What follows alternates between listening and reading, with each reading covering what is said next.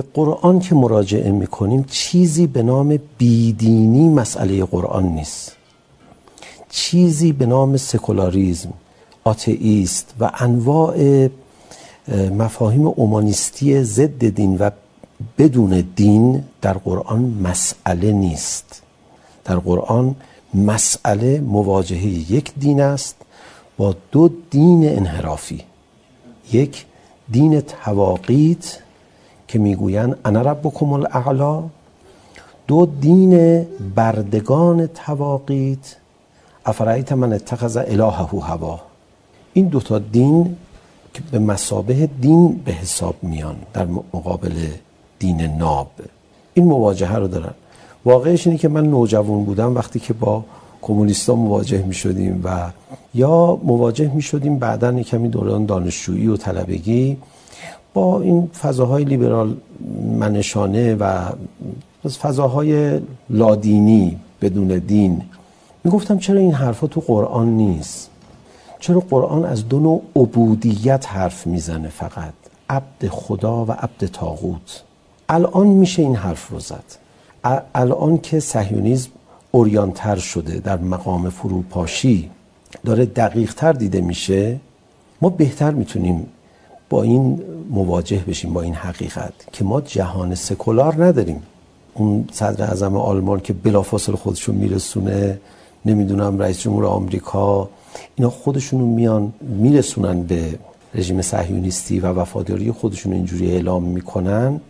اینها سیاستمدارانی هستند در مقام بردگان دین صهیون که اتخذوا احبارهم و رهبانهم اربابا من دون الله خدا به اونها به عنوان یه دین نگاه می‌کنه. دقت فرمودید. و الا این همه هزینه نمی‌کردن براش. جهان سکولاریسم نداریم یعنی سکولاریسم نداریم کلا. اصلا سکولاریسمی وجود نداره. این اساس تمدن غرب سکولاریسم نیست؟ این یک دروغ و فریب بزرگه. خروج دین از ساحت جامعه سکولاریسم نیست؟ غرب این کارو نکرد؟ نه. اینها شعارایی است برای مشغول کردن به ادبیات اومانیستی توسط اینهایی که تاغوت برتر جهانن.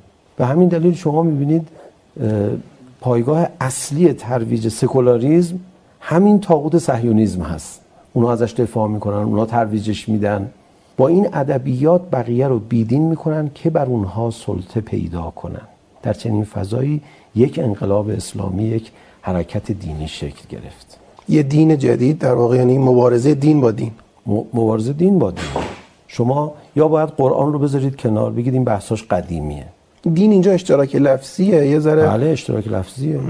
ببینید اله اله داشتن رب مگه اشتراک لفظی نیست خدا هیچ ابایی نداره. از اینکه بگه فرعون گفت انا ربکم الاعلا. خدا هیچ ابایی نداره. از اینکه بیاد بفرماد افرایت من اتخذ الهه هوا.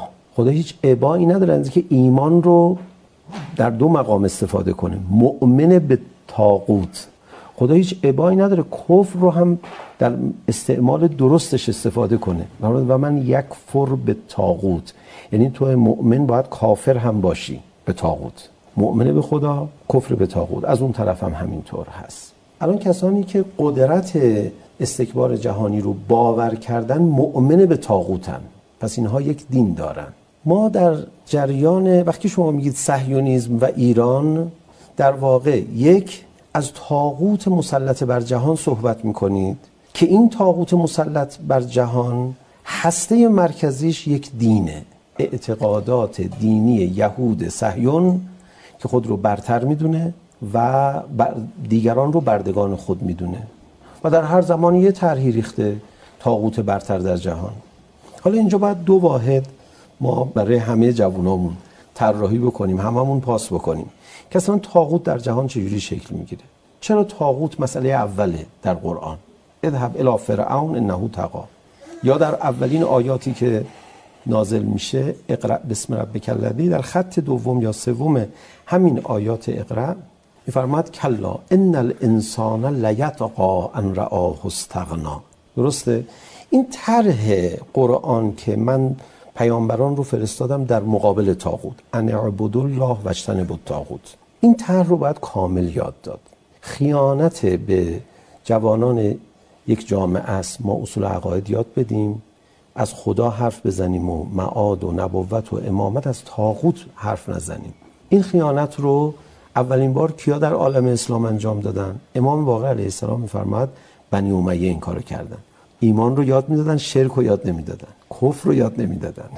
تا وقتی خودشون به اون سمت رفتن شناسایی نشن. خب ببینید ما پس جهان رو یک جهان دینی می‌دونیم. منتها کدام دین؟ دین اربابان یهود که برای خودشون یک دین دارن برای مردم یک دین دیگه. برای خودشون چه دینی دارن؟ که به بچه هاشون هم یاد میدن جهان مال ماست. هر کی دشمن ما شد باید نابود بشه و الی آخر. برای خودشون یه دین دارن. برای مردم جهان چه دینی رو ترویج می‌کنن؟ دینی که به ظاهر بیدینی است. دینی که به ظاهر دینی که به ظاهر میان هوای نفس رو توش تئوریزه می‌کنن. مثلا هم جنس بازی رو قانونی می‌کنن. اینا طبیعت بشر نیست. اینها کار تاغوت مسلطه. خب پس ما در یک جهانی که یک تاغوت داشت چرا یک تاغوت باید جهان داشته باشه؟ چرا حضرت امام فرمود آمریکا اونو در نظر بگیرید؟ چون این طبع حیات بشره. وقتی تواقیت بر حیات انسان حاکم بشه این خود به خود یک هرمی رو شکل میده که چاقوکش ترین حاکم بر همه کسانی میشه که هر کاری دلشون می‌خواد بکنن. این مبنای سبک زندگیشونه و الی آخر. ما یک اشتباه بزرگ راهبردی که در آموزش دین می‌کنیم اینه از بچه همون سوال می‌کنیم تو بنده خدا می‌شوی یا نمی‌شوی؟ این غلطه از نظر قرآن. از نظر قرآن باید این سوال بکنیم. تو بنده خدا می‌شوی یا بنده تاغوت پس دو دین وجود داره این وسط. خب در یه همچی جهانی انقلاب اسلامی پا به عرصه وجود گذاشت. کی باید احساس خطر بکنه؟ تاغوت مسلط که با یه دین به اینجا رسیده.